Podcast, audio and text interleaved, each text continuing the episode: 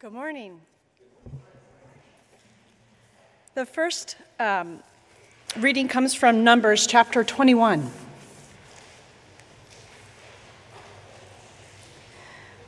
From Mount Horeb, the Israelites set out, but the people became impatient on the way. This people spoke against God and against Moses. Why have you brought us up out of Egypt to die in the wilderness? For there is no food and no water, and we detest this miserable food. Then the Lord sent poisonous serpents among the people, and they bit the people, so that many Israelites died. The people came to Moses and said, We have sinned by speaking against the Lord and against you. Pray to the Lord to take away the serpents from us.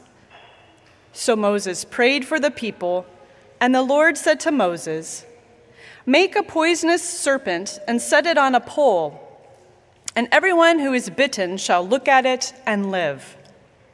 So Moses made a serpent of bronze and put it upon a pole, and whenever a serpent bit someone, that person would look at the serpent of bronze and live.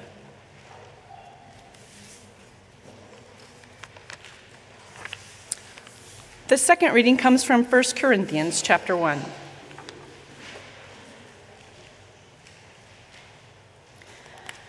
The message about the cross is foolishness to those who are perishing. But to us who are being saved, it is the power of God. For it is written, I will destroy the wisdom of the wise, and the discernment of the discerning I will thwart. Where is the one who is wise? Where is the scribe? Where is the debater of this age? Has not God made foolish the wisdom of the world? For since in the wisdom of God the world did not know God through wisdom, God decided through the foolishness of our proclamation to save those who believe. For Jews demand signs, and Greeks desire wisdom. But we proclaim Christ crucified, a stumbling block to Jews and foolishness to Gentiles. But to those who are the called, both Jews and Greeks, Christ the power of God and the wisdom of God.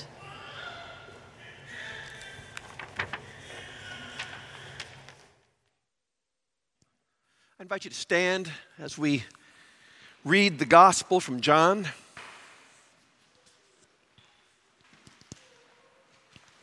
From the third chapter. Jesus said, No one has ascended into heaven except the one who descended from heaven, the Son of Man. And just as Moses lifted up the serpent in the wilderness, so must the Son of Man be lifted up, that whoever believes in him may have eternal life. For God so loved the world that he gave his only Son, so that everyone who believes in him may not perish, but may have eternal life. Indeed, God did not send the Son into the world to condemn the world, but in order that the world might be saved through him. Please be seated. Today we are celebrating as Holy Cross Day. Not all Lutheran churches celebrate this day. Uh, the actual day, I think, was yesterday, but I appropriated it and shoved it over a day so we could celebrate it this morning. I think it's good every now and then to take a look at and to remember why we have this cross. Why the cross has become our central symbol in worship, and indeed why it should be our central symbol in worship. It was certainly not a foregone conclusion. And indeed, there were a lot of pressures in the early church not to have the cross as a symbol. It's worth remembering that our faith was born out of almost unspeakable trauma. That it grew out of a gruesome execution, not an unusual form of execution, but no less gruesome for it. The cross was a form of execution that was reserved for the lowest classes. It was the way slaves were punished. Indeed, when, um, if any of you have ever seen the old movie Spartacus or, or watched the series, uh, Spartacus led a slave rebellion against Rome.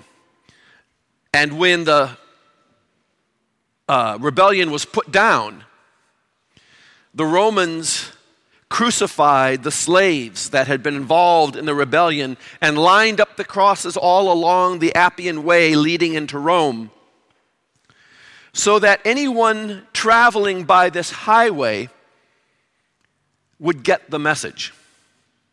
The cross was designed to send a message, which was if you are a slave, stay in your place. This is what happens to those who oppose the power of Rome. It was such a shameful way to be dispatched that the upper classes wouldn't even talk about it. They would never see it if it was at all possible to avoid. It was shameful to even bring it up in conversation. And so the fact that Jesus had been crucified was the biggest, baddest possible nail they could possibly put in the coffin of any messianic hopes that there might have been. After Easter morning, though, some of those followers of Jesus dared to hope that maybe this was indeed the Messiah. And they began to gather together to worship and to remember what had happened. But the shamefulness of that cross was such that they tried to avoid any kind of symbolism such that the early church fathers, when they were looking around for symbols that might be appropriate to represent Christianity, came up with things like an anchor, a lamb, a shepherd, a lyre, like a little harp, uh, in remembrance of the story of Orpheus that had so many similarities to what they believed about Jesus. Tertullian liked the image of the fish, the ichthys, reasoning that if Christ is the big fish, we are the little fish. And we are birthed in the water of baptism, and we have to live our lives in connection with that water of baptism if we are to remain alive. But all the while that they were debating these other images, somehow the cross started to take hold.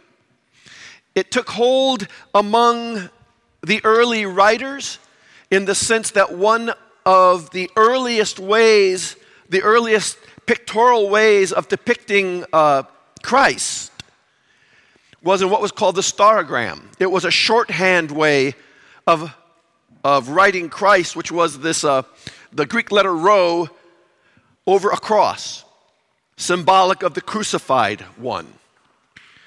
And those first Christians, when they started to gather together into communities, when it was still unsafe to be identified as a Christian, would identify themselves to each other by quietly making the sign of the cross or somehow showing the cross in some manner that other Christians would recognize it. How odd that they would latch on to this gruesome means of execution and hold on to that over all these other possible images as the central image.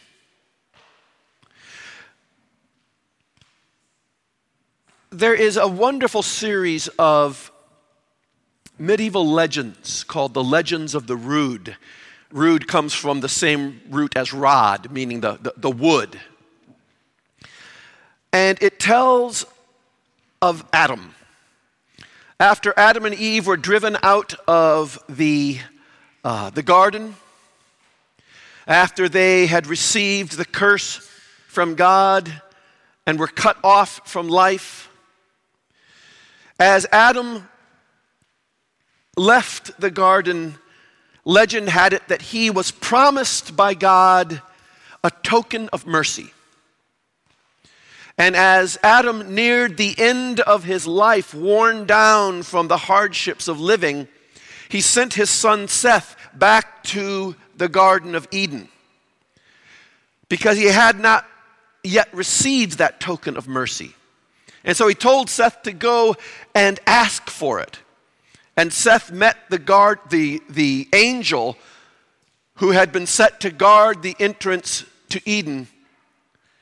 And when the angel heard the request, he gave Seth an apple seed, a seed from the tree by which Adam and Eve had been cursed. And he told him that although Adam had to die, such was his fate. That when he did die, to take that seed and to place it under his tongue before being buried. And then when Adam was buried, the, the seed took root and grew and became a tree over his grave. Then the legend goes on to recount how this miraculous tree intersected with the lives of people down through the ages. How Moses had encountered this tree and out of one of its branches made the staff on which the golden serpent was raised up.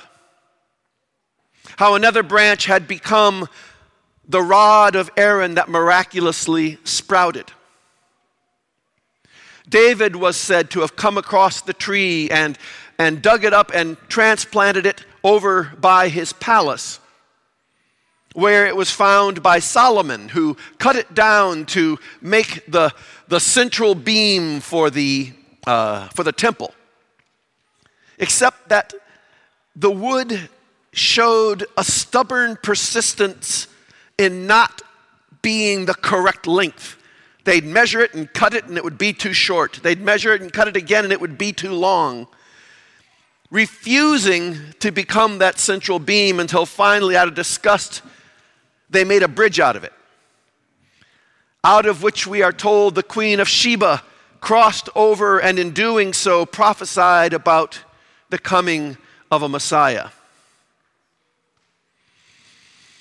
We're told that it was at some point thrown into the pool of Bethesda, where it gave the waters healing properties. And when Jesus had been tried and condemned, it miraculously floats to the surface where it is found and used to form his cross. It's a wonderful and fanciful set of legends, but the remarkable thing about it to me is that the cross becomes this symbol that is used to connect history, to connect the beginning with the crucifixion of Jesus, and then onward from there. The cross rather than anything else. And it makes me wonder why. One of the things I discovered in reading for this Sunday was that the Eastern Orthodox Church and the Western Church have different views on the cross. In the Western Church, of which we are part, we tend to see the cross as the low point of Christ's existence. At that moment when Christ is most humiliated and powerless, where Christ becomes the paschal lamb, going silently to execution. And in that understanding, Jesus becomes the victim, God becomes the judge, and we become witnesses or worse, executioners. And in Western depictions of the crucifixion, when the cross is shown, there's usually that plaque over Jesus' head on which are four letters I N R I, which stand for Jesus Nazarene Rex Juda, Jesus of Nazareth, King of the Jews. But in Eastern depictions, King of the Jews is replaced by King of Glory. An allusion to the 24th Psalm where it says, Who is this King of Glory? The one who is strong and mighty, the King of Glory, mighty in battle. Far from being victim, Jesus is seen as a warrior who climbs up on the cross and there does battle. It's interesting that Paul, as you heard today, when he talks about the cross, he talks about how it is foolishness, how it is a stumbling block, a scandal. And yet he then doubles down on it as if to say, and yet this is precisely what this is all about. As Ruth has been going through cancer treatments, one of the things that I find myself thinking about a lot is you know, how I can support her. And I sometimes hear in other people's accounts the language of, of walking with someone on their journey, accompanying them. And yet, one of the things that I realized early on is that I can't accompany her on that journey. I don't know what it's like to be poisoned with chemotherapy. I don't know what it's like to be cut in surgery. I don't know what it's like to be burned with radiation. And the only one who really can accompany on that journey is cancer itself. Cancer is the only other living entity that accompanies her through all those things. All I can do is wait with anxious heart and hope that she is stronger than the cancer. To go into this dark valley, and I pray that the right one emerges. And by the same token, the cross becomes that place where Christ and death both go up onto the cross, and we wait to see which one will be stronger, which one will emerge. And we get our answer on Easter Sunday.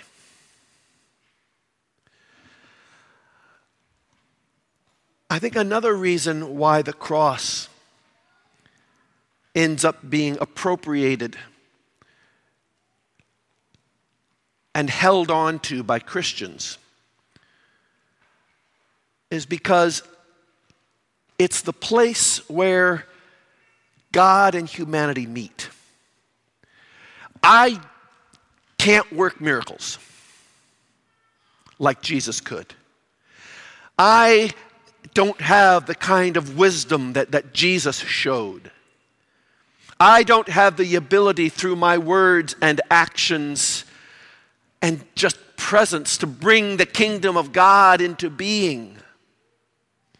But the one thing I do know is what it's like to suffer and what it's like to die. That is built into the DNA of being mortal. And that is the one place where I can meet Christ and know that God has indeed become one with us, become incarnated in us. The cross is really the only God I can know as truly mortal, as truly human. And so it's at the cross that I meet the God who can speak to those dark corners, those dead ends, those broken hearts, those fears of death, those disappointments and anxieties. The cross is where I find them. One other little legend about the cross is that supposedly after the crucifixion, it was tossed into a dry well where some years later, St. Helena is said to have discovered it. Thus, Holy Cross Day. Interestingly, though, there's no day in the church calendar for when they discovered Christ's tomb. There's no day in the church calendar for when they discovered where Jesus was born. There's no other observation except for the finding of the cross and what that meant. And legend holds that when the cross was found, basil grew over the ground where it was. And so I have some fresh basil here. And I invite you at the end of the service just to grab a few leaves and take it home with you. You can rub it on your hands and have that smell of basil all day with you, or put it into some cooking and, and taste it. One way or another, though, let it be a reminder of how the cross endures with us now as both a sign of humility and that the kingdom of God is always bubbling up from the bottom, and a sign of power and glory in that in this sign Christ conquers death and therefore brings life eternal to all of us. Amen.